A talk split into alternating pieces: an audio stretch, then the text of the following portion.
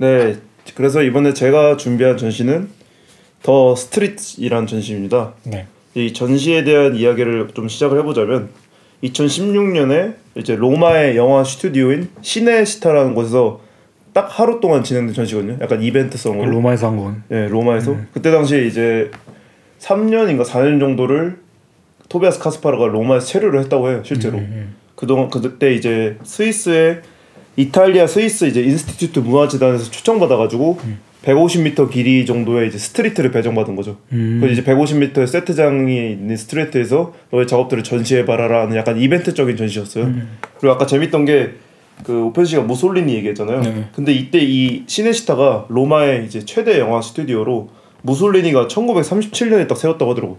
어. 그래서 여기 면적이 60만 평방미터인데 이 시네시타가 유명한 게 뭐 예를 들면 배너라든 영화라든지 그리고 이번 아, 아 그냥 그런 세트장을 위해서 만들어진 네. 그 완전 그거구나. 그 거기에 이제 예를 들면 고대 로마의 그 목욕탕이 딱 재현되어 있기도 하고 음. 그리스 영화 세트장이 있기도 하고 그러니까 뉴욕 세트장이 있기도 하고 그러니까 모든 게 다 섞여 있는 어. 그런 세트장인 거예요 말 그대로. 그러니까 영화 보면서 이런 거 어디서 찍나 하는데 다 저런 데서 찍는 거거든. 그죠. 한국도 보면은 뭐 남양주라든지 의정부에 그런 세트장이 있잖아요. 음. 종합 세트장이라고 음, 하죠. 그러니까. 어떠한 테마만 있는 게 아니라 여러 가지 섞여 있는. 음. 아무튼 그런 구간에서 뉴욕뿐만 아니라 파리, 뭐 런던, LA 뭐 이런 거리들이 다 닮은 상점들이나 건물들이 있는 그런 세트장이죠. 거기서 이제 토비아스 카스파가 배정받은 곳이 특별하게도 이제 마틴 스콜세지 이제 Gangs of New York이 제가 촬영된- 배정을 받은 거예요? 제가 고른 걸까요? 그건 잘 모르겠어요. 음. 근데 아마 제 생각에는 배정받았다는 식으로 영어로 써 있었거든요. 음. 그러니까 자기가 골랐다라고 안 써 있는 거 보니까 아마 그 장소가 특별히 어떤 이벤트적인 장소로 쓰이는 건지. 좀 비어 있었을 수도 있고 그 네. 촬영이. 그래서 이 전시 구성을 얘기를 드리자면 이게 진짜 세트장이라는 거대한 그 뭐죠 면적 안에 촬영된 곳이기 때문에 구성 요소가 굉장히 많아요. 전시 공간이 예를 들면 갤러리, 스튜디오 9, 그리고 East 1863 Store, Odeon Bar, darkroom, 호텔, parking lot, 픽스 커피, 비니에 올리, Apartment 3A 그러니까 그리고 이게, 이게 그런 거죠, 다. 예를 들면 우리나라 치면은 뭐 원조 할매 국밥 하나 있고 그런 그런 거죠. 뭐 파리바게트 옆에 있고, 뭐 그런 식으로 예. 있고. 그 세트장에도 이제 여러 가지 상점들이나 어떤 테마 파크가 있으니까 음. 거기를 이제 150m 안에 토비아스가 배정받은 곳에서는 뭐든 할수 있던 거예요. 음. 그래서 그런 곳이라 되게 장소가 여러 가지 있었던 곳이고 보면은 이제 하나하나 설명을 드리겠지만 이제 토비아스 작업들이 전시회요 하고 딱 걸려 있는 게 아니라 영화의 소품만에 딱 걸려 있거든요.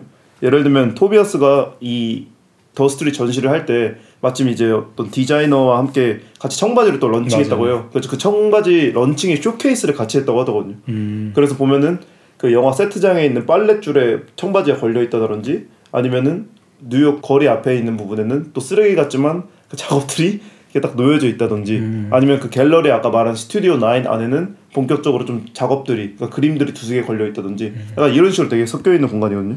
어떤 공간에는 토비아스가 런칭했던 발렌타인 테디베어 있잖아요.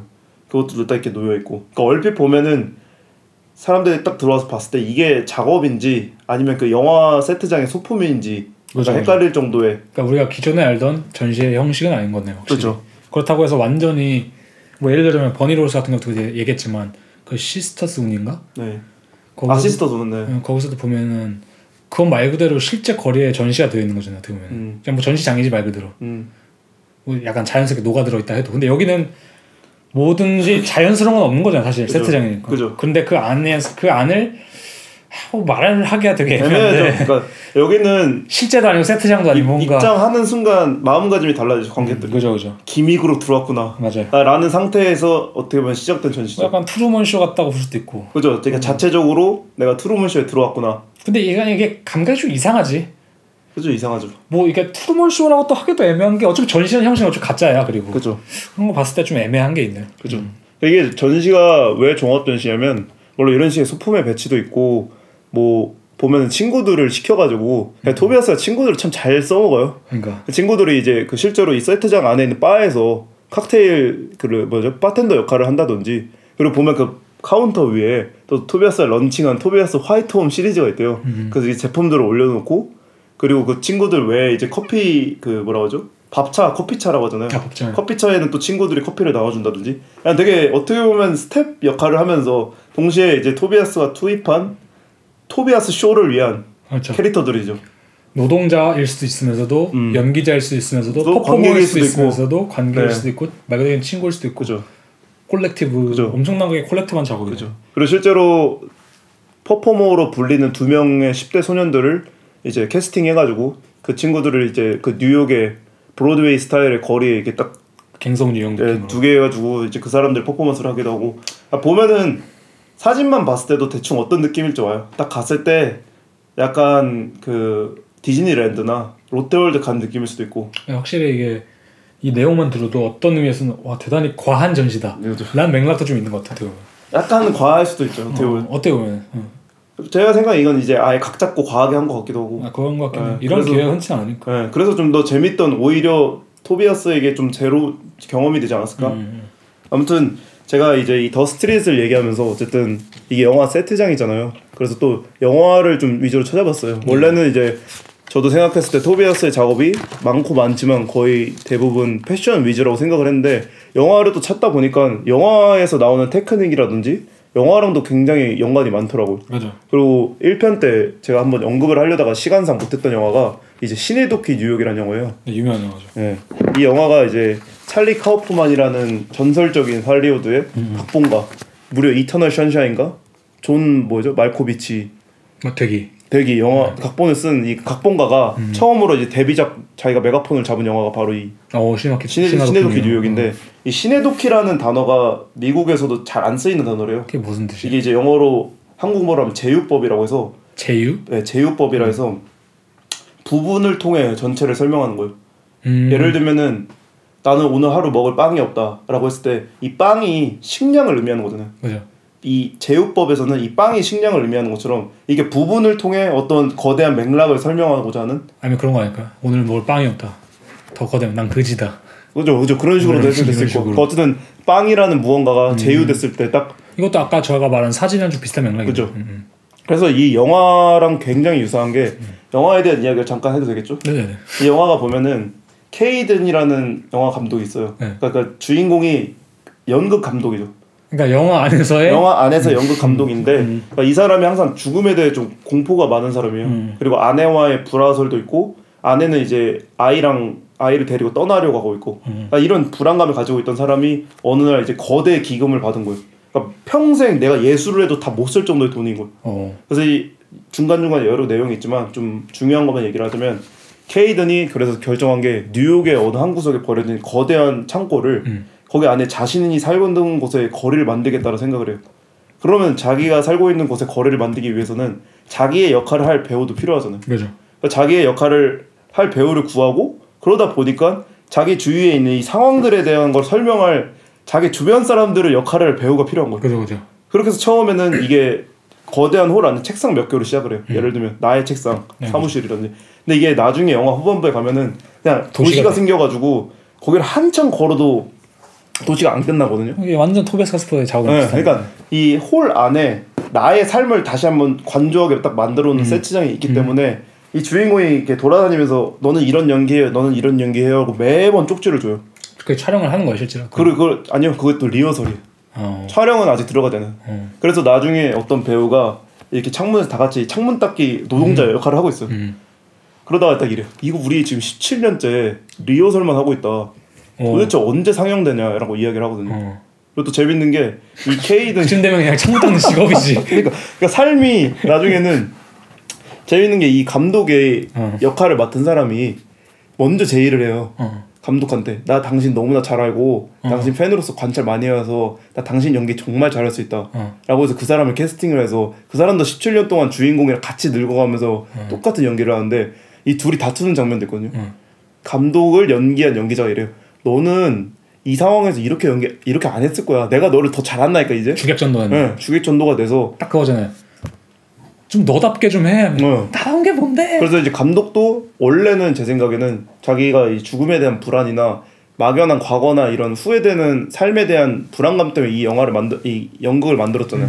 이 무대 장치를 통해서 자신의 과거에 대한 걸 계속 재확인하고 싶었는데 반대로 진짜 주객 전도 돼서 뭐가 허구이고 뭐가 사실인지도 모르고 주체가 잡아먹힌 거죠 네. 배경에. 그러니까 나중에는 그 홀에서도 안 나가고 그 감독이 그 안에 계속 머물거든요. 음. 그러니까 그 홀로 나가야 현실이 있는 건데 어떻게 보면 그죠 그죠. 그 안에서 관조하고 있는 거 계속 자신의 그 과거의 허구를 음. 근데 이런 부분이 저는 왜 토비아스 카스파라의 작업이랑 좀 비슷하다고 느꼈냐면 이제 딱 주인공이 어쨌든 자신이 주연을 있고 조연들이 있지만 그것들을 관조한다고 했을 때 그건 주인공의 시점이란 말이에요. 자기가 아무리 그 안에서 거리감을 두거나 다시 들어갔다고 하더라고. 그죠.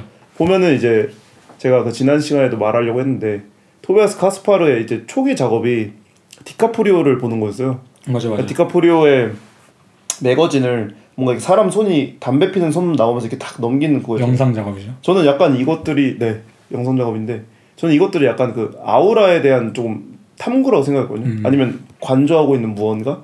그러면서 보면은 그 다음 장면으로 넘어갈수록 이 이 편집 시스템이라든지 아니면 그 다음에 실제로 토비아스가 라프 시먼스의 그 패션쇼에 가서 이렇게 음. 녹화를 한다든지 그리고 나중에는 실제로 자기의 패션 브랜드를 딱 이렇게 론칭하는 걸 보면은 이 시네도키 뉴욕에서 감독이 행하던 행위와 비슷하다. 조금 비슷하다. 왜냐면은 그거죠. 옛날에는 내가 관조를 하는 입장으로 디카프리오 잡지를 보고 음. 뭐 이런 거였다면은 그 다음엔 내가 직접 대본. 패션쇼에 가서 촬영을 하고 있고 그 다음엔 내가 진짜 패션 화보를 그죠. 하고 있고 그 다음에 내가 패션 브랜드 런칭하고 그죠. 한마디로 뭔가 자기가 만들어낸 어떤 동경하는 것에 대한 어떤 가상의 것에 점점 빠져든다는 맥락에서 그죠. 그죠. 어쨌든 이 영화에서 감독은 이 주인공 이 감독 역할을 한 연기자 자사람으로서 좀 그 균열이 생기긴 하지만 음 토비아스 같은 경우에는 제 생각에는 이건 뭐 나중에 결론 부분에서 얘기하겠지만 다시 이렇게 몰입했다가도 했다가도 다시 딱 멀어지려고 자기가 이렇게 빼는 느낌? 맞아요. 그러니까 계속 이 들어갔다 나왔다 그러니까 유체 이탈 했다 말았다 했다 말았다 그러니까 이게. 이것 이것도 그걸 설명될 수 있는 거죠. 왜 토비아스 카스퍼가 뭐 강연이나 음, 그 인터뷰에 친구를 그렇게 보내는지에 대해서 그죠. 보면은 그게 시네마토키 감독이 할 법한 맞아요. 느낌이죠. 아 나한테 물어보지 말고 내 나를 잘 아는데 연기자한테 어, 물어봐라 어. 이런 맥락으로. 그죠. 그래서 자신의 주체성마저 뭐 관조를 해야 될지 그죠. 한다고 봐야 될지 왜냐면은 자신을 브랜드화 한다고 얘기하잖아요. 뭐 내가 내 브랜드를 론칭하고 요즘에 뭐 사회 경쟁력이라는 거는 나 자신을 브랜드화 시켜라 음, 뭐 이런 말들이 많은데 사실 그게 말하는 게 어떻게 보면은 자기 자신을 관조하는 거기도 하지만 동시에 그 어떤 시스템 안에 자기 자신을 빨라 빨려 들어가야 되는 거거든. 맞아요. 그만큼 자기 자신 잘 알아야 되는 거고. 그런 관련해서 패션에서 또 그 용어가 있었는데 labeling game이라고 들어보셨나요? 어 labeling. 네. 그러니까 아 나는 나니까 이런 브랜드들을 좋아해가 아니라 이런 브랜드를 사다 보니까 아 얘네가 내가- 나의 정체성을 그러니까 약간 주객전도 음, 되잖아요. 그것도 주객전도. 그러니까 뭔가 이 시네도키 뉴욕에서의 이렇게 표현해주는 전체적인 방식이 이 토비아스의 이제 작업적 방식과 유사한데 음. 마침 이 The Street 때 딱 세트장을 활용을 했으니까 이 영화가 더 음. 이제 유사해지더라고요. 그죠, 거기서 이제 토비아스의 작업이 소품으로 쓰이는 걸 딱 본 순간 그러니까 약간 토베스 작업 더 스트릿을 보자면 그러니까 그렇다고 볼 수 있겠네.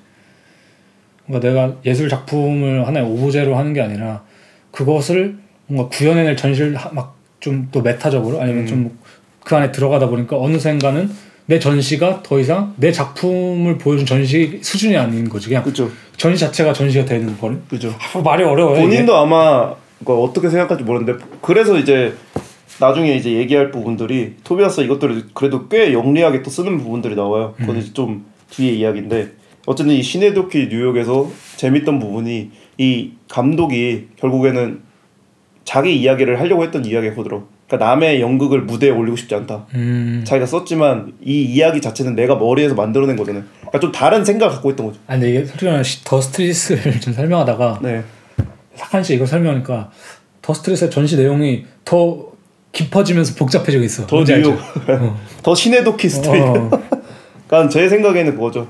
토비아스 카스파르가 레오나르도 디카프를 관조하다가 음. 아니야 나 남의 이야기 하고 싶지 않아. 내가, 내가- 브랜드가 된다. 음. 내가 아우라를 먹어본다. 약간 제 생각엔 블링링도 그렇잖아요.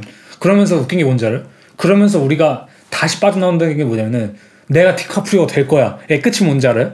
결국 내가 찍은 영화를 다 디카프리오로서 내가 찍은 영화를 내가 다시 보고 있는 그죠. 거지. 그죠 그 감독이 근데 이 The Street라는 전시의 형식은 그렇대요. 그런 것 같아요. 난 토비아스 카스퍼랑 아니면 어떤 전시를 런칭하고 음. 그 이상의 것을 런칭하고 라이프스타일을 확장하는 작업을 할 거야. 하고 나서 보니까 나중에 진짜 그냥 자신이 어떤 라이프스타일이 되어 있는 것을 보는 것에 대해서 그러니까. 오는 기괴함? 그러니까 저도 그래서 이제 이것에 관한 토비아스 카스파르의 약간 후기적인 인터뷰를 보고 싶었는데 음. 인터뷰 안 하잖아요 잘. 아, 그것처럼 이제 내용이 없고 오히려 다른 사람들 리뷰가 더 많은 그런 음. 전시였어요. 맞아 맞아. 아무튼 이런 영화를 제가 처음에 생각을 했다라는 거였고 두 번째도 또 재밌는 게 그 토비아스 카스파르에 대한 이 The Street 리뷰를 보다가 언급되는 감독이 있었어요. 저 로버트 알트만이라고 이 감독의 통해 감독이 워낙 유명했던 촬영 기법 중에 하나로 원래 로마네스크라는 게 있거든요. 그러니까 네. 로마네스크 회화가 그 거대한 대성당 안에 그려져 있는 회화인데 거기 이제 유명한 게 많은 인물들이 등장해요. 음. 그러니까 어떤 어쨌든 중요 인물인 뭐 예수라든지 12제자가 그렇죠, 주로 뭐 나오긴 있겠죠. 하지만 보면 되게 로마네스크 회화는 주인 한- 그러니까 인물이 엄청 안에. 엄청 많잖아요. 그래서 이제 이 로버트 알트만 본인은 별로 마음에 안 들어했다는데 음. Altmanesque라는 용어가 생겼어요. 음. 이게 뭐 ensemble cast라는 전문적인 단어가 있고 이 한국말로 풀면 군상극이에요. 음. 아까 오펜 씨가 군상이라고 얘기했잖아요. 그렇죠 군상. 그것처럼 이, 이 군상극이라는 게 예를 들면은 어떠한 에피소드가 있으면 그 에피소드의 주인공이라는 존재가 다 있는 거예요. 그러니까 원래는 옴니버스랑은 좀 다른 느낌이죠. 좀 옴니버스는 다르죠. 그러니까 유명한 영화가 반지의 제왕이라고 하더라고요. 아, 반지의 제왕도 그 거대한 서사 안에서 각자의 프로도의 시점의 이야기가 있다가 음. 그리고 레골라스 아니 그러니까 아르곤, 아르곤 시점이 있다가 뭐 레골라스 김리 시점이 김리. 있다가 그러니까 간달프. 근데 이게 처음에는 우리가 다들 이렇게 생각하잖아요. 다들 어쨌든 적용된 그 주인공이 누굴까? 어, 적응된 할리우드식 그게 있으니까 아, 당연히 프로도가 주인공이겠지. 근데 나중에 도치되잖아요. 아르곤이 존나 멋있네. 음. 아르곤이 찐 주인공이네. 프로도 개패고 싶다. 예. 뭔가 그런 식으로 음 맞아요. 근데 이게 말을 들어보면 그런 영화들이 사실 꽤 많은 것 같아요. 우리가 흔- 보통 그런 게 어디서 나타나냐면은 슈퍼 캐스팅, 초호화 캐스팅에서 이런 게. 나타나는데 예를 들자면은 오션스 11도 약간 그런 비슷한 느낌 주는 것 같아요. 그 실제로 예로 이 Altmanesque 영화 중에 하나가 오션스 11이라고. 그렇죠. 거기도 다 이렇게. 등장하는데 이게 아주 초호화 캐스팅을 해야 되는 이유가 예를 들면 다 그냥 그런 배우에다가 진짜 무슨 뭐 전지현 씨 같은 사람이 있어 이 사람이 주인공이네 이렇게 되잖아요 이게 그죠. 근데 그게 아니라 약간 다 초호화로 가야 가야 누가 주인공이지 홍상수 영화도 약간 약간 군상극 느낌이 있죠. 정- 홍상수 영화는 진짜 말 그대로 군상을 좀 더 표현하고 음. 그다음 맞아요 그 영화도 누가 주인공이지라는 개념이 잘 없는 것 같아요 음. 어느 정도 있긴 해도 뭐 좀 옴니버스식의 그런 편집도 좀 있는 그죠. 것 같고 그래서 이 알트만 영화에서 내쉬빌이라는 영화나 아니면 Prairie Home Companion이라는 영화를 보면은 우리가 기존에 알고 있던 이제 할리우드 영화라 할리우드 스타일의 영화 방식이 좀 깨지거든요. 음, 그러니까 기존의 할리우드 영화는 약간 클로즈업이 딱 되고 한 명이 대사를 치는 동안 다- 다른 명이 기다리잖아요. 그죠 그리고 이게 대화가 오가는 거라면 이 영화에서는 그냥 약간 잡음 같을 정도로 음, 동시다발적으로 이야기가 계속 쏟아져 나오거든요. 아니면 정말 이런 거에 가장 스펙타클한 예시가 뭐 어벤져스 아닐까요? 어벤져스도 앙상블 캐스트라고 하더라고요. 그죠. 예. 음. 앙상 어벤져스도 전투하는 동안 약간 옆에서 떠들잖아요. 음. 해설하는 애 꼭 한 명씩 있고. 아 이것도 정말 Street이랑 좀 비슷하다고 확실히 생각이 드는 게 Street에도 토비아스 카스퍼의 작업도 있고 뭐 퍼포먼스도 있고 자기. 친구들도 있는데 관객도 있고. 뭐 관객도 있고 중요한 거는 이게 뭐라고 누가 주인공이라 설명할 수가 없지만 우리가 마, 어, 어벤져스를 보면서 뭐 그럴 수 있겠죠. 뭐 음. 아이언맨이 주인공이야, 헐크가 주인공이야, 뭐 블랙 위도우가 주인공이야, 뭐 여러 가지가 있겠지만 음. 사실 결론적으로 우리가 어벤져스는 어벤져스로 바라봐야 되거든요. 그렇죠. 그러니까 이 전시도 결국 The Street도 그 안에 토비아스 토비아스의 수많은 작업이 있지만 사실 그 전시를 바라보는 유일한 관점은 이 Street 자체를 바라보는 그죠. 없다. 그죠. 이런 명령이 주는 거네요. 그 보면은 이 로버트 알트만이 한 말이 음. 이 토비아스의 The Street과도 맥락인 게 맞는 게 이렇게 써 있거든요.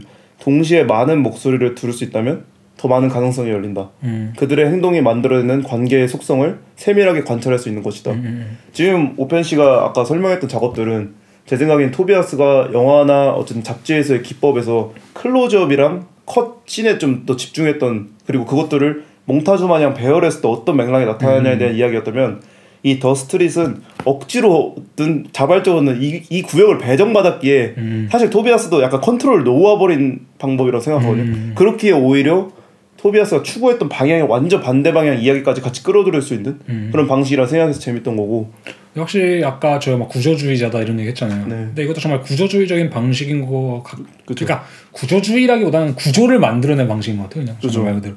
그다음에 그 영화 세트장이라는 게 사실 구조니까 그죠 어, 그런 의미에서 어떤 의미에서는 되게 비슷하다. 그죠 기존의 작업이랑 왜냐면은 아까 말하는 제휴법처럼 우리 그 일부분들을 통해서 어떤 구조를 볼 수 있는 것처럼 음.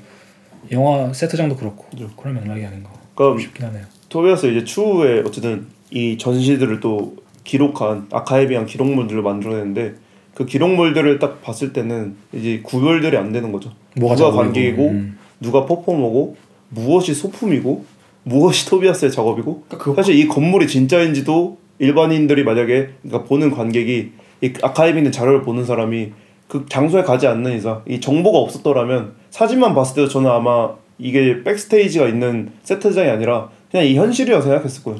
이게 진짜 바디슨 백드랍이랑도 연관이 되는 게 어떤 자 우리가 흔히 그런 생각을 작업이란 게 하나의 뭐 객체다 주체다 뭐 이런 식으로 말하는 게 굳이 말하면 걔가 주인공인 거잖아 전시에 가면은 음. 전시장에 가면 걔가 주인공인 거고 맞아요. 걔를 통해서 얘가 네, 네. 풀어진 건데 그 경계선 자체를 아예 지워버린 것 같아요 맞아요. 진짜 요 전시라는 게 맞아요. 그래서 Bodies in Backdrop도 보면은 뭐 우리가 초상화라는 것을 봤을 때 뭐 자화상이든 초상화든 뭘 봤을 때 사람이 주인공이 돼야 되는데 음. Bodies in Backdrop은 공간이 주인공이 되고 그런 것처럼 요것도 카탈로그를 보면은 작업이 뭘까가 중요한 게 아니라 그냥 그 상황 자체가 그 구조 자체가 작업이 되는 거잖아.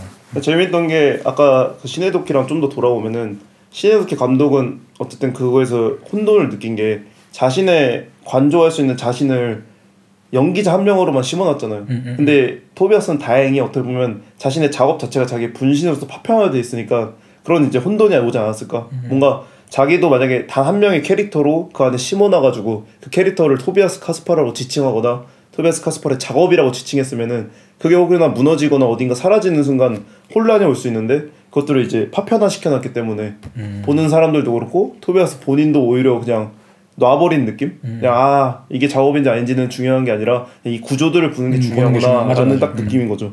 그래서 그 안에 뭐가 있냐는 크게 중요한 거 아닌 것 같아요. 사실. 이 청바지를 런칭한 걸 놨다 이런 것도 사실 그렇게 중요하진 않죠. 너무 과대 해석할 필요까지는 없는 것 같아요. 음, 그냥 이 구조가 돌아가는 시스템을 보는 게 그냥 재밌- 오히려 자기의 작업을 소품처럼 넣어둔다는 게 그냥 어떻게 보면 그 주체성 완전 박탈하는 거니까 스스로가. 맞아요. 그러니까 어떤 진짜 자기의 행보랑 완전 반대된 거죠. 토비아스 카스파를 전면에 내세우던 사람이 그러니까요. 나를 죽이는 토비아스 카스퍼가 새겨진 청바지를 그냥 소품으로 사용한다는 건 또 다른 맥락이거든요. 그렇죠. 그런 점에서 이제 재밌는 게 어쨌든 이 반대 방향으로 가고 있고 근데 이게 또 기록물로 남았을 때는 다시 토비아스가 확 드러나거든요. 어 맞아요. 그런 것들을 봤을 때 그러니까 완전 이 layered가 이제 딱 되고 있는 그런 상황인 거죠. 음. 그래서 제가 이제 군상극과 연결해서 뭐 사실 또 비슷한 이야기예요. 음. 또 소격 효과라 그래서 그 베르톨트라는 브레히트라는 사람이 이제 독일의 극작가가 그때 한번 얘기했었죠. 저희가 그때 한번 얘기했을 거예요. 그 Gesamtkunst 아담 얘기하는 린더 때 한번 했었던 네. 것 같아요. 어쨌든 무언가를 낯설게 하기, 음, 낯설게 거리게 함을 두게 하기 이런 게 이제 반하던 게 그 당시 이제 아리스토텔레스가 아리스토텔레스의 관습을 이제 답습했던 답습, 방식이 몰입하는 거였거든요. 아 예. 아, 와 내가 상대방의 그러니까 내가 연극을 보면서 카타르시스를 느껴야 되고 거기에 이제 공- 감화돼서. 눈물이 흐르고 있을 때 과몰입해야 되는데 이제 브레히트는 그 중에 갑자기 멈춰 이러는 거죠 배우가 그러니까 뭔가 이런 것처럼 눈물 멈춰. 예, 그런 느낌이죠 그 순간 우리 이제 확 드러나잖아요 거리가 음, 그죠 그죠. 아나 이것까지 지금까지 내가 속해 있는 판타지로 순간 착각했는데 아니지 맞아 연극이지. 이런 것처럼 토비아스의 이 작업도 결국에는 딱 뭐라죠 멈춰하는 느낌 음, 거리두기가 있죠. 예. 왜냐면 우리가 이 장소가 중요한 것 같아요. 우리가 이 세트장이라는 곳에 딱 들어가는 순간 이 한 구석에는 멈춰가 작동하고 있는 거죠. 맞아 맞아. 그러니까 속지 말자라는 느낌이라기보다는 그냥 아 기믹이지. 그러니까 세트장 자체가 기믹이니까 나도 들어가는 순간 그냥 기믹을 대하는 마음으로 봐야겠다. 맞아요. 왜냐면 영화라는 게 그걸 알기가 쉽지 않잖아. 뭐 기생충도 보면은 어디까지 진짜인데 그 막 배경에 수많은 또 빌딩들을 또 커- CG 처리한 거라고 음. 하고 막 예를 들자면 음. 그런 거 봤을 때 우리 영화나 아니면 몰입해서 뭘 볼 때는 이게 가짜다라는 걸 절대 의식할 수 없는데 이거는 진짜 뭐 솔직히 말하면 이런 거에 관심을 가지고 있는 현대 작가들 많잖아요. 그 어떤 소품적인 거, 음. 가짜라는 거, 페이크라는 거. 그죠. 그걸 가장 극단적으로 진짜 그죠. 보여주는 게 영화 세트니까 그걸 진짜 드러내는 거죠. 어떻게 보면. 많은 작가들이 시도했던 게 막 그런 거잖아요. 어떤 물건의 이제 겉 표면의 물성을 바꾼다든지 음, 맞아요. 그래서 낯설게 하기 그것도 나르게 해서 이렇게 낯설게 하게 하는 방식이었다면 영화 세트장에서는 그 당연한 상태에서 작업이 그 안에 들어가려면 어떻게 해야 될까? 음. 저는 토비아스가 아마 이 작업을 딱 어떻게 배열할지 고민을 많이 했을 것 같은데 아마 이 작업들을 그 세트장 안에 그것들을 이제 약간 허물고 거기에 이게 진짜 전시하는 식으로 했다면은 재미없었어요. 좀 재미없지 않았을까? 근데 저는 그래서 이 작업이 유미해지는 좀 포인트가 그거 같아요. 아까 말씀하신 것처럼 뭐 컵을 뭐 다른 물성으로 만든다, 뭘 다른 물성으로 만들어서 낯설게 한다. 근데 이거 너무 아까 말한 텍스트적인 거라고 생각하거든요. 음. 한마디로 미스테리가 없어. 그냥 자명하잖아. 왜 이 사람이 이걸 낯설게 했는지 알 것 같고. 근데 토비아스의 경우에는 뭐랄까 이 인위적인 낯설게 함이 아닌 것 같아요. 이 세트장이라는 거 자체가. 그래서 오히려 그러, 오히려 그래서 하나의 더 layer가 씌워지는 게 전시라는 게 어차피 이렇게 인위적인 거다.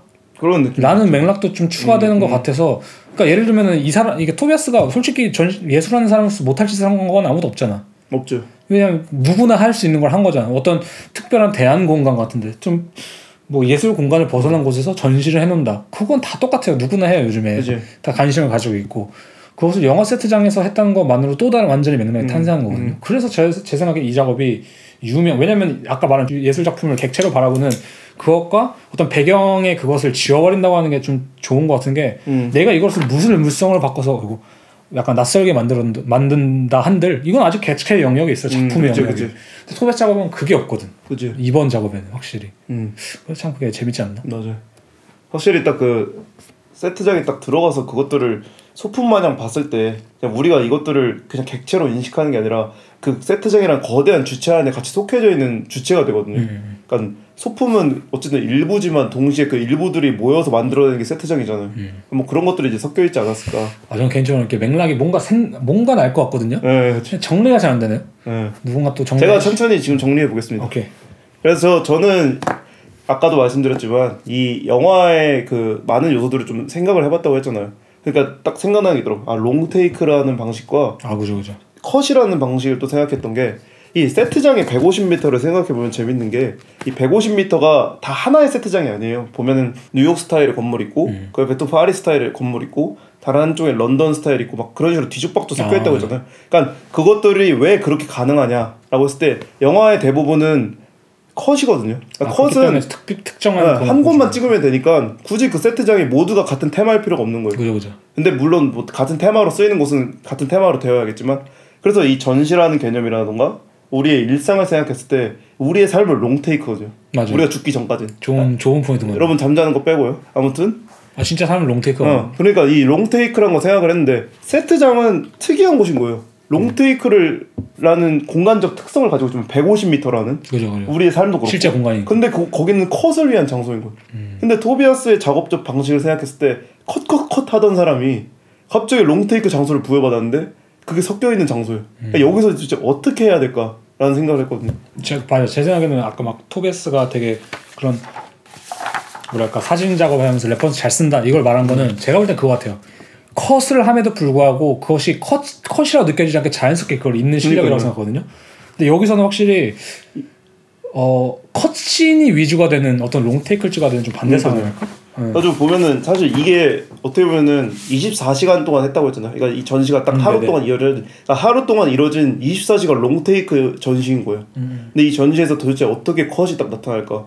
그래서 제가 이제 롱테이크를 찾다가 이제 이동진 평론가가 저희 이번에 요새 더듬이에 이동진 평론가 얘기가 많이 나오는 것 같은데 그러네요.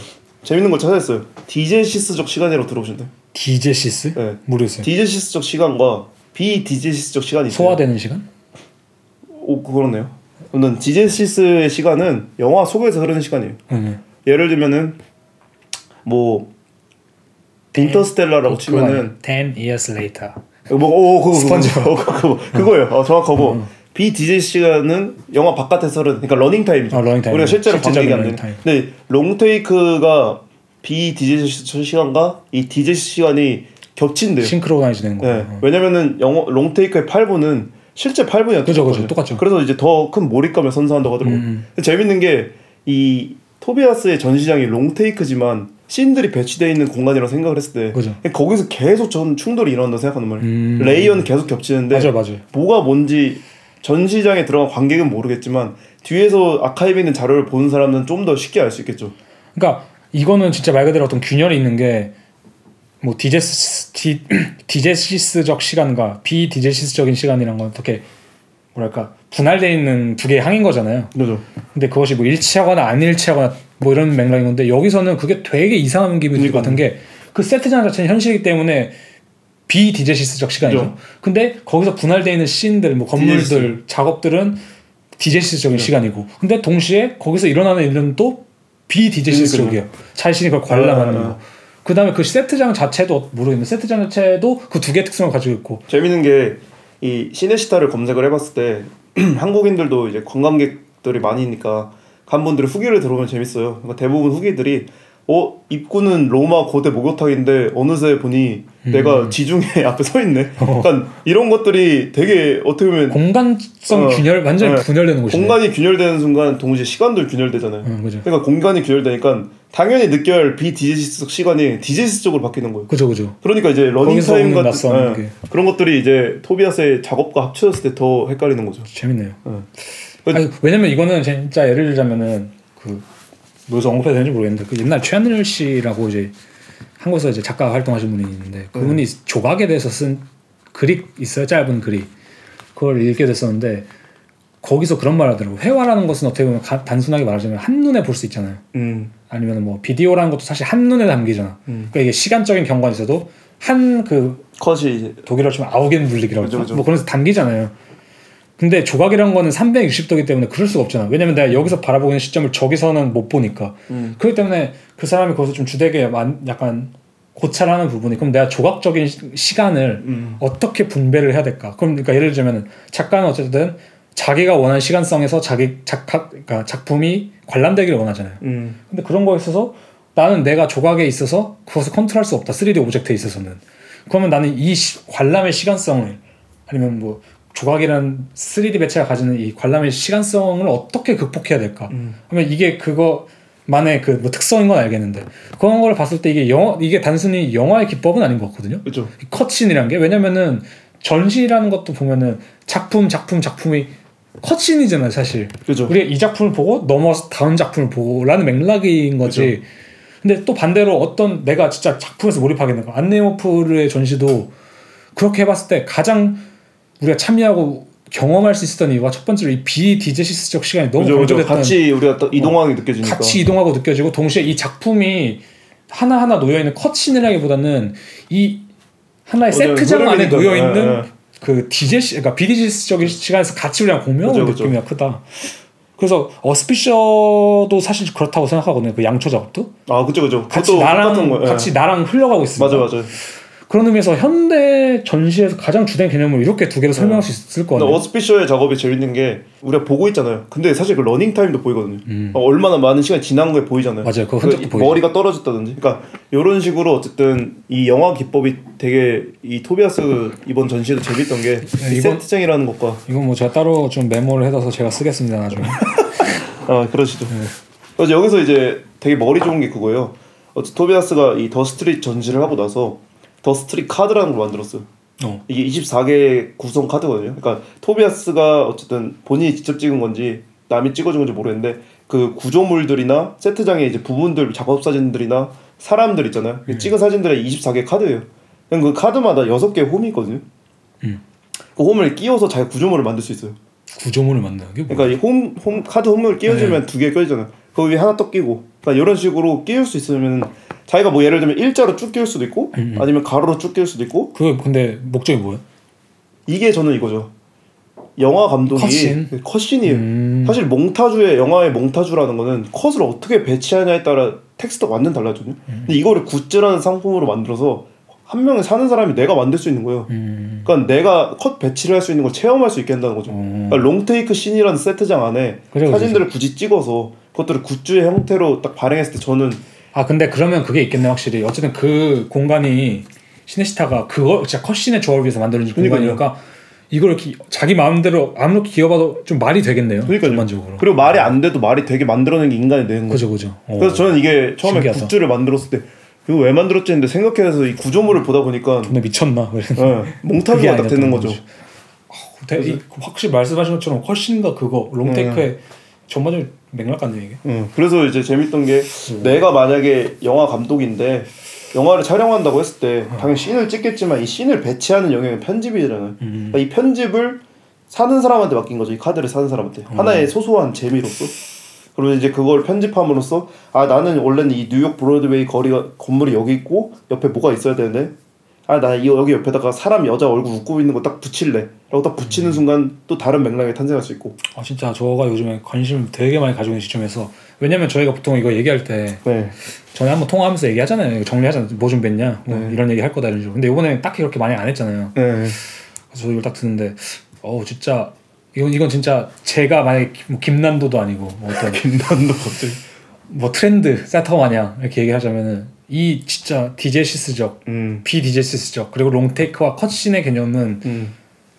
당분간 예술에 있어서 가장 주된 거- 개념이 될것 어, 같아요. 제가 볼 때는. 예, 예. 이걸 할 수 있느냐 없느냐, 그러니까 이것을 내가 인지하고 작업 만드느냐 아니냐에서 이 작업의 체감도랑 매력이 달라지고. 왜냐면 맞아. 우리가 흔히 그런 말 하거든요.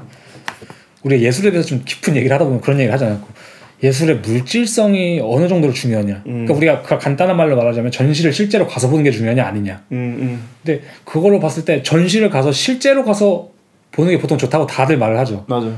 근데 그 이유가 내가 볼 때는 이 디제시스적 비디제시스적인 것 맞아. 같아요. 무조건. 어쩌면 그 저희가 항상 얘기한 게 디지털적인 걸 통해서 우리는 이제 영속성을 체험할 수 있게 되니까 맞아요. 우리가 그래도 살아있음을 느끼려면 영속적인 걸 보면서 살아있는 걸 느끼는 게 아니라 같이 죽어가는 걸 봐야 맞아요. 우리도 맞아요. 죽어가는 걸 느끼는 거죠. 그리고 우리가 간, 단, 간단히 말해서 시네마나 이런 게더 음. 몰입이 되는 이유가 뭐 시간성이 어느 정도 같이 흘러가기 때문인데 예를 들자면 넷플릭스 이런 거는 정말 영화 안에서 내가 맞아, 맞아. 영화가 있으면 한마디로 내가 한번 편집을 하는 맞아, 거죠. 맞아. 내가 넘기기도 하고 재미없으면은 뭐, 뭐 30분 넘기고 뭐 10초 넘기고 이런 거 하는 맞아. 것처럼. 아직 그 제 생각에는 토비아스가 카드로 그나마 표현할 수 있던 부분이 그 이 넷플릭스적인 것 같은데 음. 아마 이 다음 부분에 토비아스가 좀 자유롭게 새로운 돌파구를 찾는다면 그런 넷플릭스적인 걸 좀 더 끌어올 수 있지 않을까. 그러니까 이 세트장은 어쨌든 잘 하긴 했지만 음. 굉장히 운이 좋았다 생각을 해요. 맞아 맞아. 이거를 주최한 이탈리아 스위스 그 institute 쪽에서 의도를 알았는지 모르겠지만 어쨌든 토비아스한테 저는 이건 되게 중요한 전시라고 생각하는 게 이 전시를 통해서 아마 토비아스가 지금까지 몰입했던 과몰입에서 한 번 더 떨어져서 음. 그러니까 다른 방향으로 조금 작업을 맞아요, 발전시킬 수 있는 게 생기지 않았을까? 맞아. 그래서 좀 느낌이 다 괴가 다르긴 하죠. 기, 기존의 작품이랑. 여기서도 보면은 이제 어쨌든 그 아까 오편 씨 얘기하던 거에 재밌던 부분이 이제 오버래핑에 대해 이야기를 하거든요. 뭐 개인의 구조라든지 음. 사회의 구조라든지 커머셜의 구조라든지 이런 것들을 토비아스가 여기서 이제 합치는 방법은 그러니까 영화적인 세트장과 롱테이크와 이 컷신 이런 시간적인 구조물과 그리고 등장 인물과 관객 그리고 퍼포머의 차이점에 얻게 만드는 그 숨겨진 뒷구조물 그러니까 이런 것들을 잘 결합한 그런 전시지 않을까 음, 맞아. 생각을 하고 있는 거죠.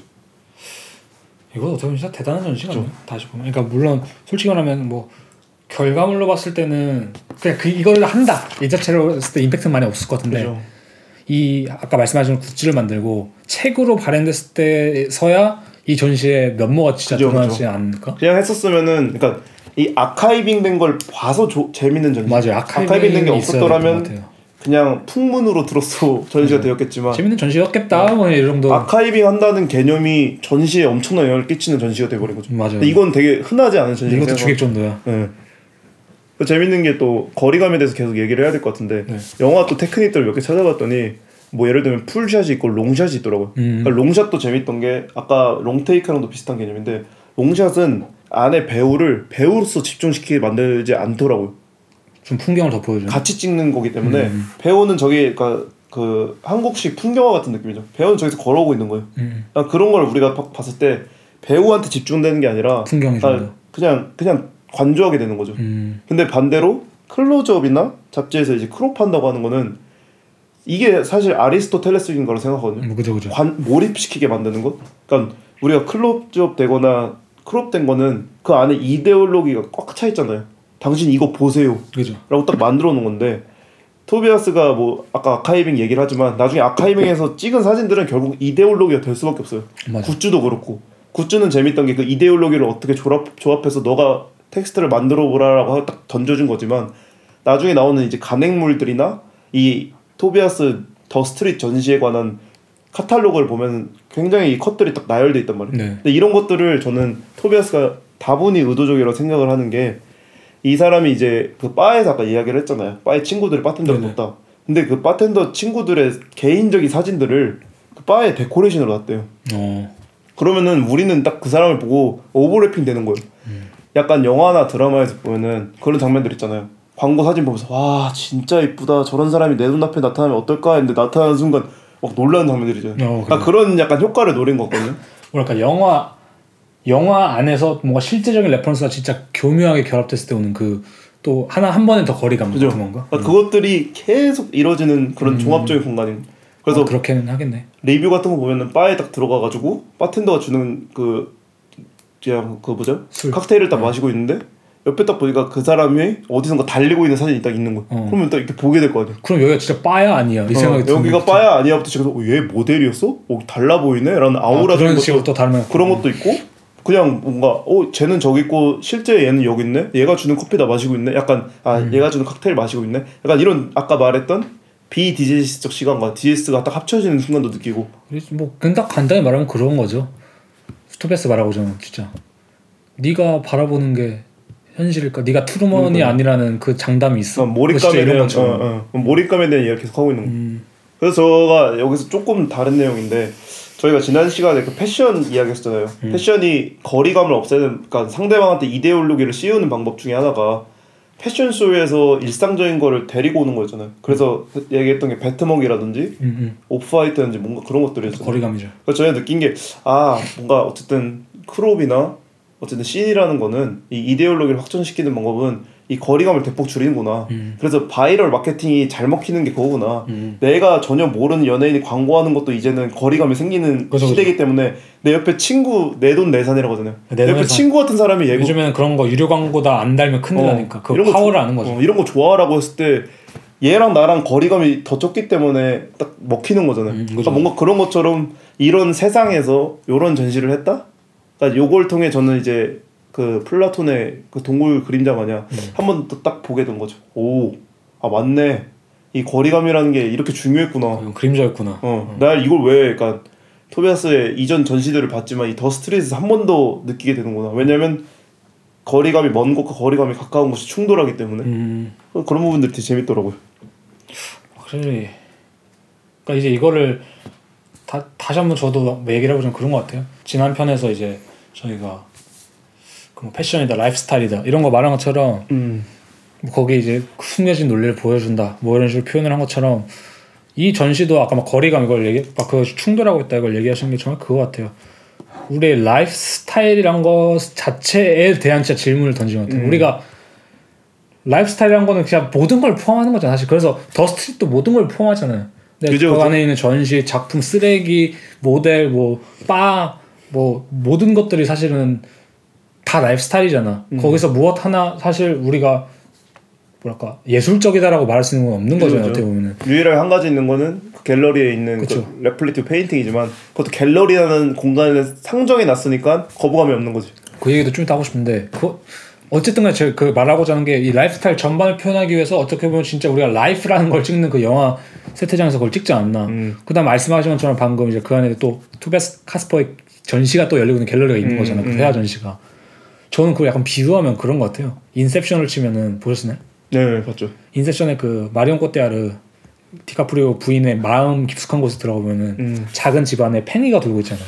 어, 예. 예. 그래서 저는 약간 그게 그 팽이 같다는 느낌이 좀 들었어요. 음, 그 되게- 저- 갤러리가. 갤러리가 예. 이게 사실은 내가 말하고자 하는 것이 다 여기서 나온 거야. 음. 우리가 예술을 받아들이는 형식, 음, 음. 전시 그렇지 않을까? 음. 뭐 이런 느낌이 좀 있는 것 같아요. 재밌는 거는 이 전시에서 실제 저녁이 됐을 때 7시에 갤러리 오프닝을 또 가졌대요. 그러니까 그게 웃겨.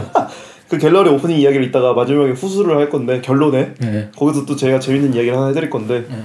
그뭐 다시 원래대로 좀 돌아오면은 아까 그 제 출간물 얘기했잖아요. 이 출간물 제목이 뭐냐면 New Address예요. 새로운 주소. 네. 이게 이제 이 The Street 직후에 딱 나온 건데 여기서 또 기- 머리가 되게 좋다 생각한 게 오펜 씨도 지금 약간 제 이야기에 약간 속았을 수도 있어요. 음.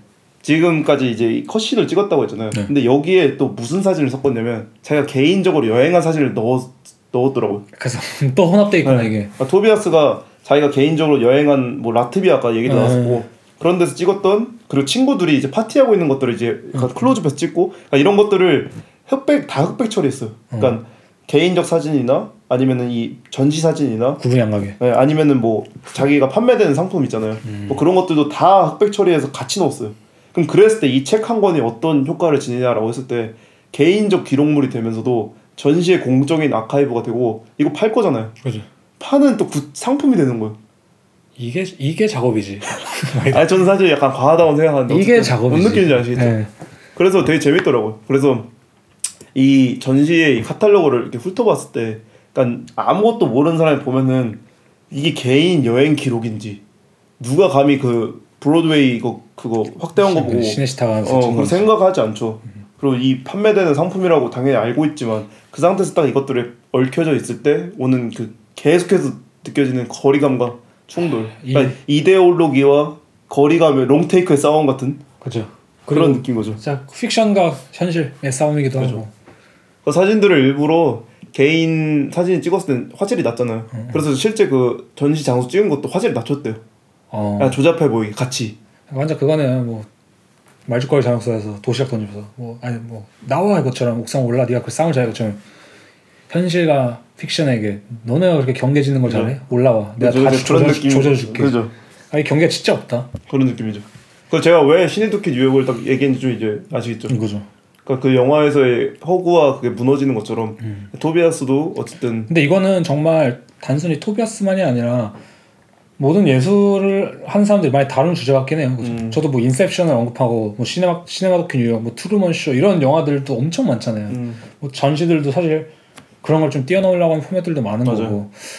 근데 그런 거 봤을 때 어떻게 보면 좀 그렇게 평가할 수도 있을 것 같아요. 진짜 이전 씨가 그런 것 치- 그런 시도들 중에는 가장 근접하지 않았을까라는 생각. 왜냐면 스케일이 꽤 크기 때문에. 음 맞아요. 그리고 이거 하루 동안 한 게 머리 좋았던 것 같아요. 음, 이게 아마 여러 번 했었으면은 롱테이크라는 개념에서 한 번 더 가잖아요. 그때부터 롱테이크 아니잖아. 그지. 한 번 더 가면 씬의 반복이거든. 음, 맞아요. 그걸 이제 한 번 더 반복했을 때 이게 의도인지 아닌지는 모르겠지만 한번 더 반복했다면 그러니까 갔다 온 방문객이 또 간다면 사실 저희가 이제 만약에 다음번에 안네이프를 또 갔다 그러니까 이 팔레 도쿄를 한 번 더 갔었으면은 그 spectacle을 못 느꼈을 거예요. 그리고 거기서 느껴진 scene의 컷의 차이를 알았겠죠. 그죠. 근데 그 컷이 없다라는 거는 한 번만 경험했기 때문에 느낄 수 있는 컷이 없음 뭐 그런 거지 않을까 맞아요, 맞아요. 라는 생각이 들죠. 네, 그래서 다음 작업은 그 Broadway Trash를 잠깐 얘기하고 싶었어요. 네. 이게 그 아까 말했던 브로드웨이 그 거리 앞에 두 명의 소년이 있다고 했었잖아요. 그 갈색 건물 앞에. 네. 그 건물 앞에 이제 갈색 그 갈색 건물 앞에 두 소년들이 그 닐슨 호프만이라는 사람이 또 90년대 스타일로 또 스타일링을 해가지고 음. 그걸 입고 이제 힙합 음악을 틀어두고 가만히 있었다고 하더라고요. 네. 근데 그 앞에 이제 쓰레기들이 놓여 있거든요. 네. 이것들을 또 잘 보면은 이게 또 알고 보니까 실제 뉴욕 쓰레기를 가져온 거래요. 그그 쓰레기 많은. 어. 그리고 거기서 이제 이탈리아까지. 예, 호프 어, 토비아스가 그것들을 이제 또 동 청동으로 이렇게 본 떠서 놓거든요. 그리고 그 한쪽 면에는 섞어 놓는 거죠. 네 섞어 놓고 그 한쪽 면에는 그거 뭐라 하죠 거울 칠해가지고 그 실제 물건이 비치게 하도록. 음. 딱 이런 거를 보면서 아 이거는 이 전시를 그냥 나타내주는 진짜 object구나. 그냥 유치한 접근법일 수 있다. 유치한 접근법일 수 있긴데 어쨌든 지금까지 많은 작가들이 해왔잖아요. 그죠. 모란디, 정물화 그린 세잔도 그렇고 어, 그죠.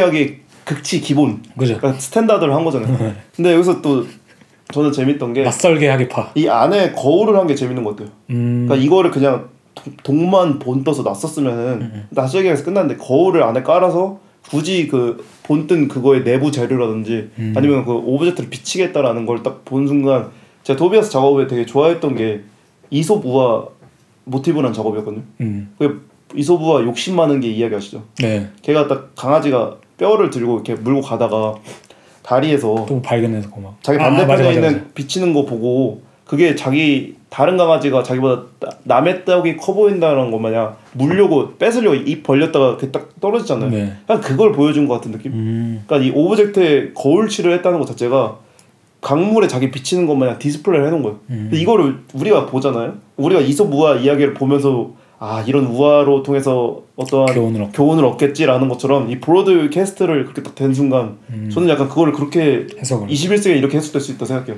디스플레이가 깨진다는 것 자체를 음. 강물이 따, 뼈가 떨어지는 순간 강물이 이렇게 흘려질 거 아니에요. 음. 그 순간 환상은 사라지거든요. 그죠. 순간적으로.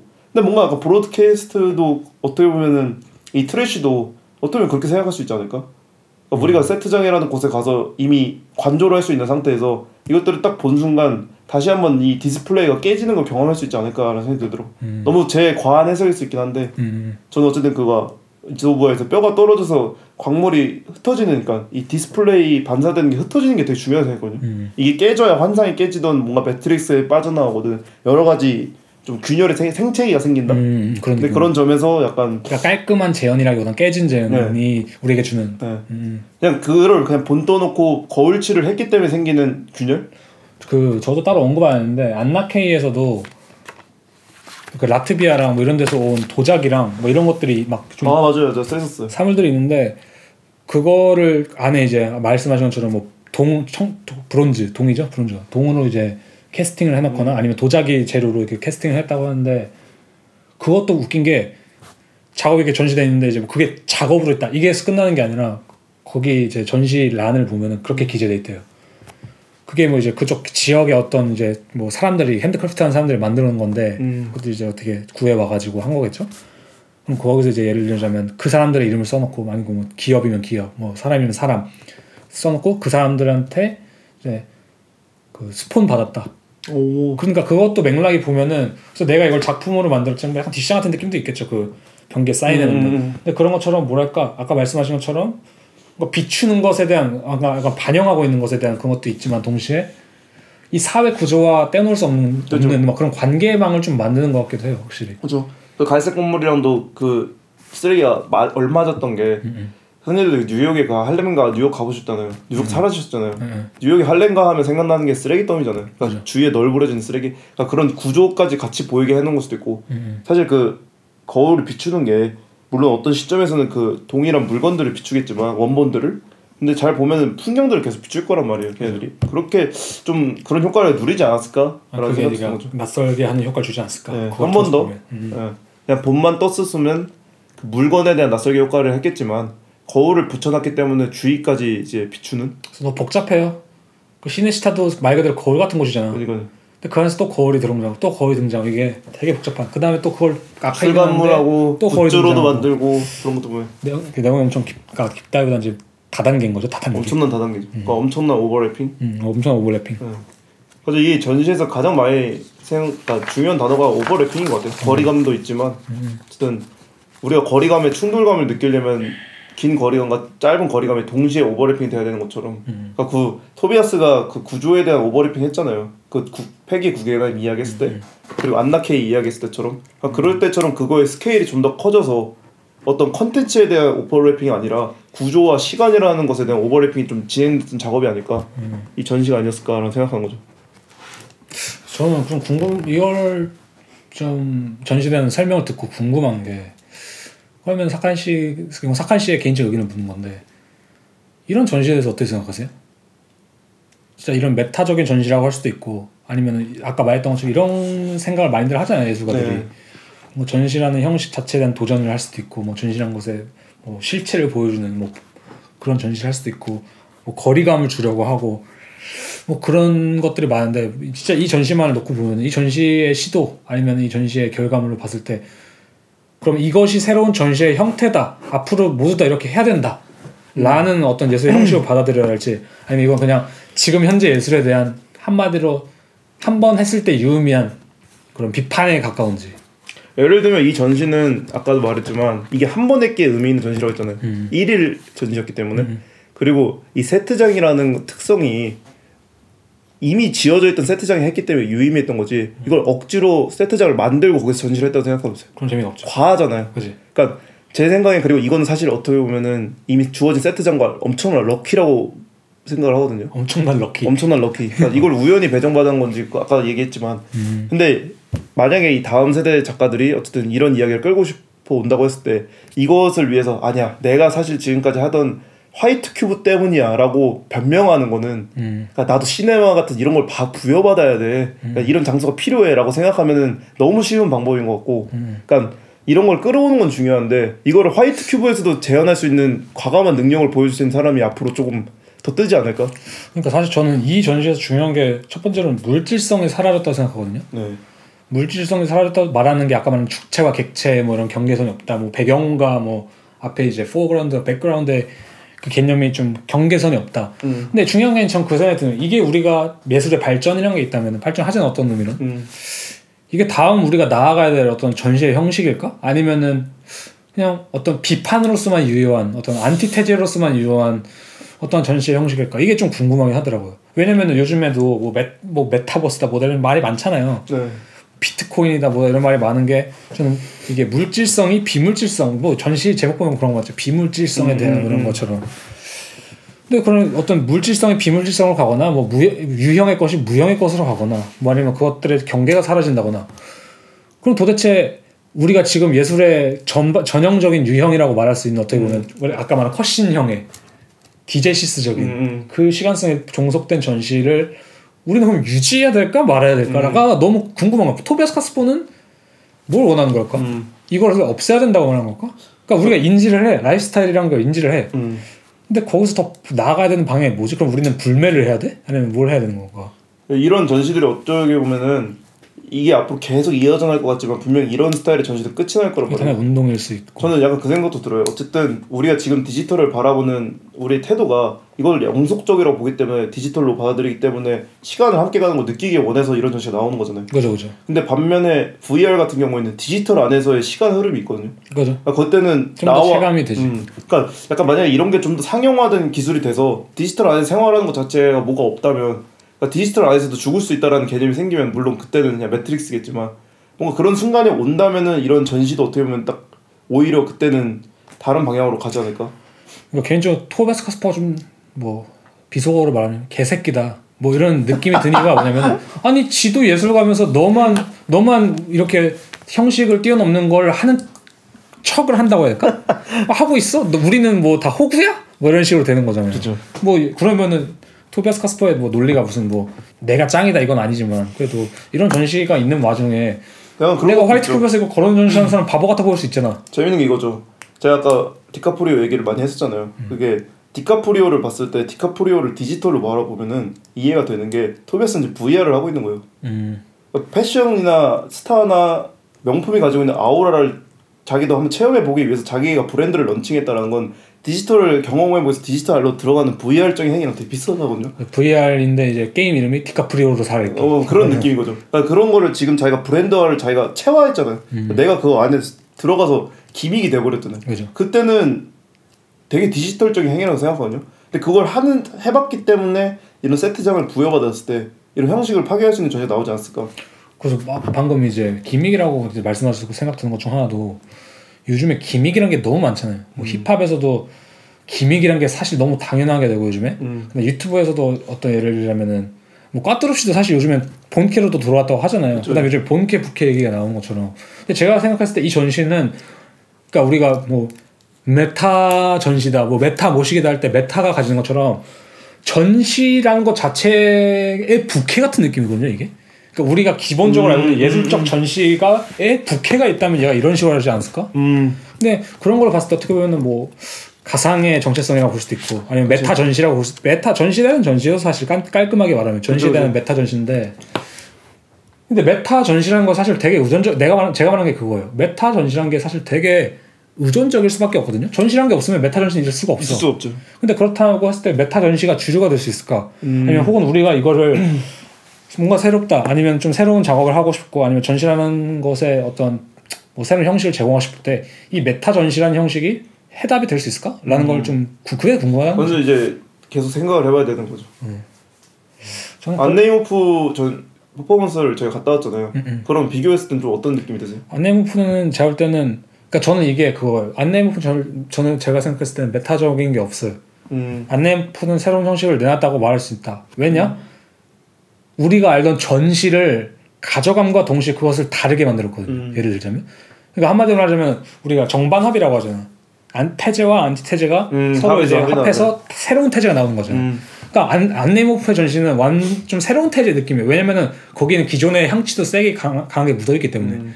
근데 토비아스 카스퍼의 전시 같은 경우는 테제가 있다면 철저한 안티테제 같은 전시라고 음. 생각하거든요. 음. 뭐 새로운 전시의 형식이 나왔다 이거든. 음. 근데 그런 걸 봤을 때 우- 저희가 이제 막 끝 마무리를 약간 지, 어보자면막 그런 얘기를 할 수 있잖아요. 그럼 토비아스 카스퍼의 다음 행보가 도대체 뭐냐? 저는 그게 재밌는 것 같아요. 그때 오펜 씨가 안네 임호프 전시를 마법 진으로 표현했잖아요. 음, 네. 근데 마법 진은 제물이 있고 그 승화돼서 나가거든요. 음, 근데 토비아스는 구조물 안에 구조물을 만들었잖아요. 그죠? 근데 이 구조물은 나가도 또 구조물이에요. 음, 그러니까 저희가 느끼는 이 충돌이 있는데 사실 저희가 안네 임호프 때 충돌을 못 느꼈어요. 맞아. 거기 같이 기화됐지. 그러니까 인셉션으로 생각하면 편한데 인셉션에서 디카프리오가 언제나 팽이를 들고 다니잖아요.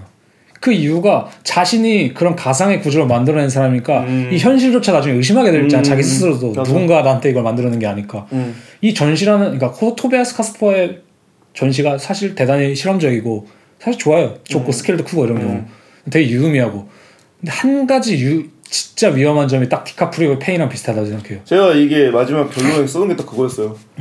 음. 이건 이 토비아스는 지금 심리극을 하고 있는 사람과 똑같다. 음, 자신의 정신치료의 목적은 아니겠지만 내가 무언가의 대상을 이해하기 위해서 그 안에 들어가서 스스로 그게 된 것처럼 이 사람은 지금 어쨌든 브랜드도 런칭해봤고 간행물도 여러 개를 계속 하고 있잖아요. 다양하게 활발하게 하면서 근데 이 사람이 과몰입하고 있는 순간 중에 하나가 예를 들면은 함부르크의 lecture라든지 과몰입.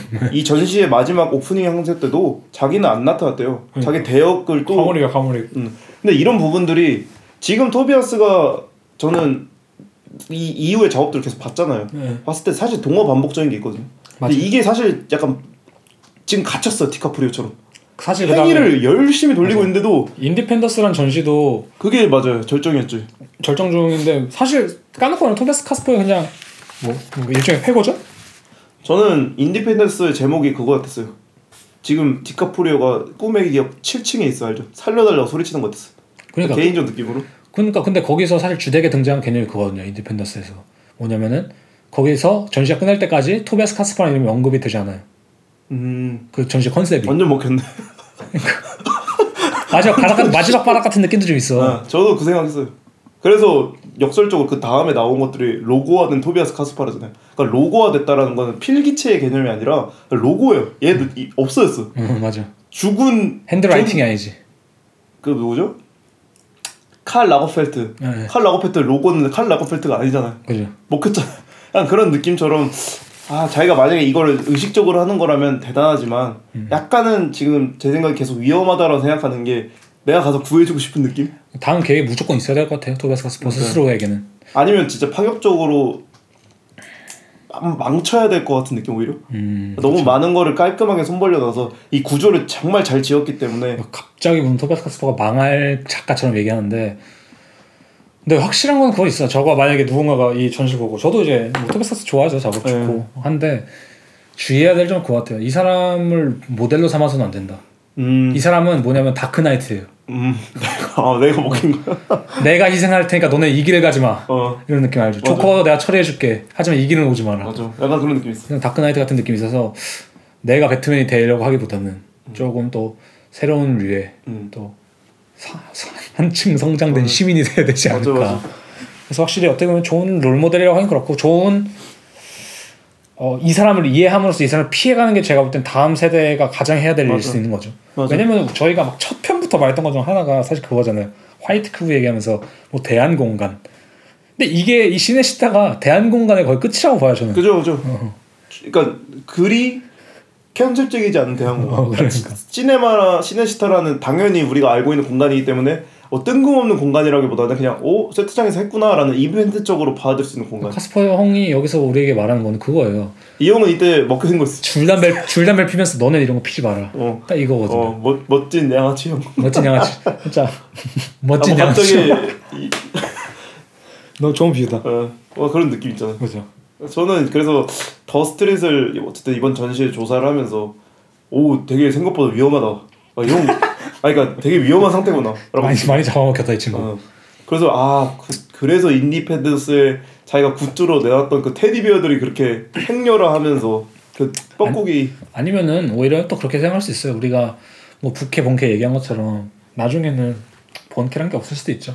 그러니까 각자가 각자의 메타버스에서 각자가 설정한 삶에서 시네도 시네마도 시네마 도끼, 아, 시네 도끼, 신의도 기류역처럼 시네 도끼 뉴욕처럼 각자가 설정한 세상에서만 사실 살아갈 수 있잖아. 어, 왜냐면 그러면 요즘에- 진짜 상대방과의 접점이 없으면은 그죠. 정말 고립된 개개인의 삶이 되겠네 왜냐면 뭐 AI가 좋아지고 한다면은 결국에는 난 어. 내가 설정한 세계관에서 내가 설정한 AI들과 살아갈 수 있는 거예요. 멋진 양아치 형다 진짜 그냥 보여줬네 야 너네는 인간답게 아, 살아라. 그러니까 너네는 중력을 가지고 살아라 그럼 맥락은 좀 비슷하지 않나? 그럴 수 있지 그러니까 이게 진짜 메타버스의 어떻게 보면 끝이잖아. 그- 메타버스, 메타 전시 똑같잖아. 어떻게 보면. 메타라는 거. 사실 롱테이크도 붙어 있잖아요 다 근데 컷은 개개인이란 말이에요 맞아. 어, 그런 거를 약간 이 형이 같이 보여줌으로써 그죠 멋진 양아치요.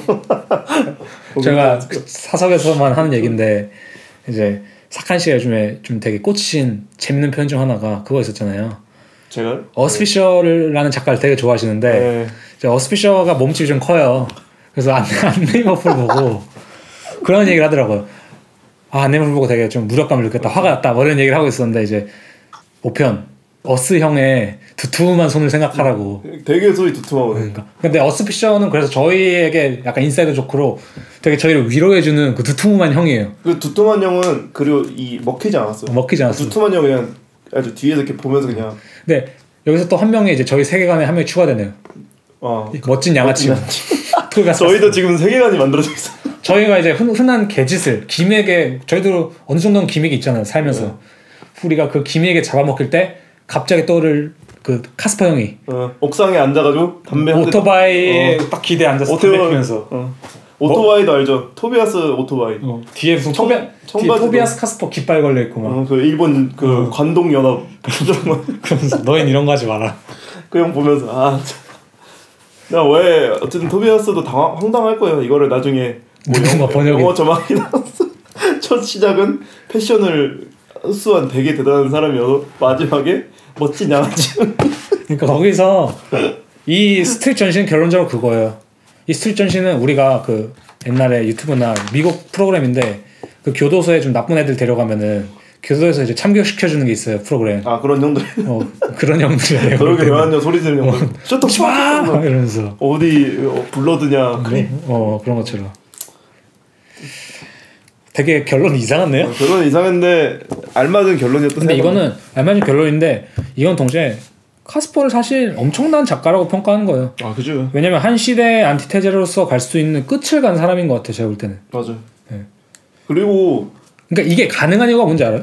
이게 완전히 뭐 토비아스 카스퍼가 다니엘 아샴이나 음, 좀잘 나가는 진짜 그런 잘 판매가 되고 이런 작가처럼 그냥 자본의 수준에 머물러 있지 않았다는 거 오히려 반증한 거거든요. 맞아요. 내가 불사를게 다크나이트처럼 내가 자본이란 거 껴안고 니네가 가지 말아야 될 방향을 보여줄게. 멋진 형과 멋진 양아치 형은 완전히 다르잖아요. 아 그죠. 근데 그런 의미에서 봤을 때 이 토비아스 카스퍼 실천이 얼만큼 사실은 radical한지를 좀 우리가 알아야 된다는 거지. 음, 그러니까 네. 그게 없었, 그러니까 멋진 형만 있었더라면 네. 우리는 그 삶이 당연히 멋진 거로만 생각할 거예요. 아니 그러니까 그다음 뭐 크리스찬 베일이 뭐, 뭐 누구 집 개 이름입니까? 그게 아무나 되는 게 아니야 다크나이트가. 아, 다크나이트 엄청난 거죠. 그러니까 그런 거지.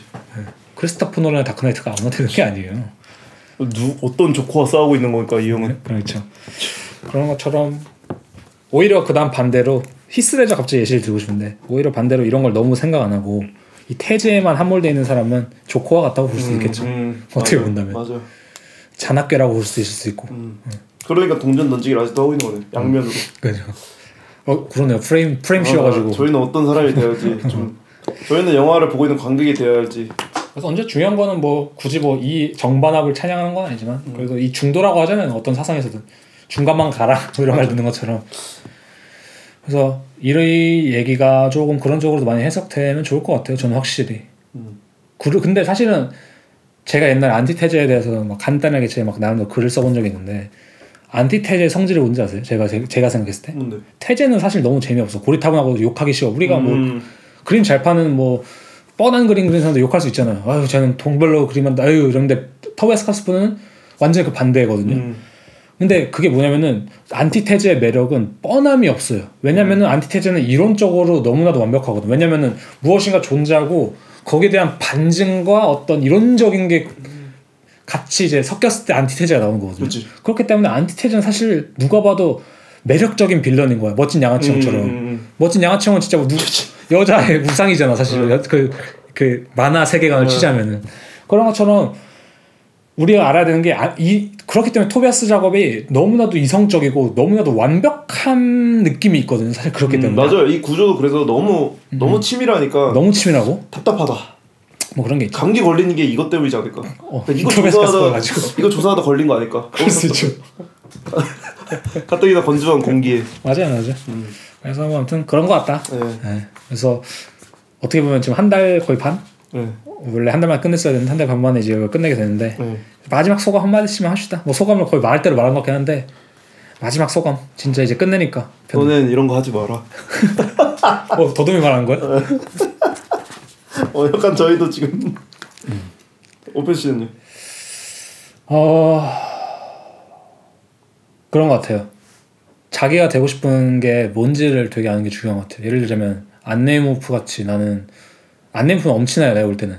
또 이제 터베스 카스퍼는 멋진 양아치형. 음. 그런 것처럼 내 주변에서 이 학교 반에 어쨌든 반에 우등생과 양아치가 나왔으니까 그 사이 그거 그래서 제가 마지막 하고 싶은 거거든. 내가 학창 시절 어떤 학생인지 곰곰이 생각해봐라. 오, 거기에 약간 예술가적인 답변도 있지 않을까? 오 괜찮네. 어떤 학생이셨나요? 어 재밌네. 저 약간 운동 좋아하고 말 많이 안 하는 학생이었거든요. 그림 좀 그리고. 저는 그냥 학교 교실, 교실 TV로 이상한 거 틀려. 그리고 그런 작가가 되면 돼요. 오케이 알겠습니다. 여러분들도 한번 학창 시절에 대해 생각해보는. 왜냐 학, 학교가 세, 세계의 좁은 축소판이죠. 축소판이잖아요. 그죠. 그래서 그것도 더 스- street이네요. 아 그러네. 아무튼 그래서 네. 토비아스 카스퍼 되게 좋은 편 같았어요. 네, 해보면서 많이. 많이 배웠고 네. 다음에는 이제 작가를 다루지 않을 거고 12월 달 아까 말, 그 처음에 말했던 것처럼 음. 이제 크리스마스 특집으로 이제 성탄 성탄절 특집으로 저희가 조금 그거에 관련된 컨텐츠를 생각해보고 네 12월에 또 재밌게 한번 12월 좀 재미있는 편으로 갑시다. 네, 그렇게 하면 1주년 기념도 할 겸. 그럼 당장 다음 편은 지금 아직 계획이 아직 안서 있어요. 네. 이제 이거는 무도 우천 취소 특집 마냥. 뭐 댄스 신고식이라도 해야 될 것 같은데. 한 주가 날 비어 있기 때문에 음, 한 주를 어떻게 해야 될지 좀 생각을 해봅시다. 예, 알겠습니다. 네. 들어주신 모든 분들께 감사합니다. 언제나 피드백은 환영하고 있으니 네. 부탁드립니다. 감사합니다. 네, 감사합니다.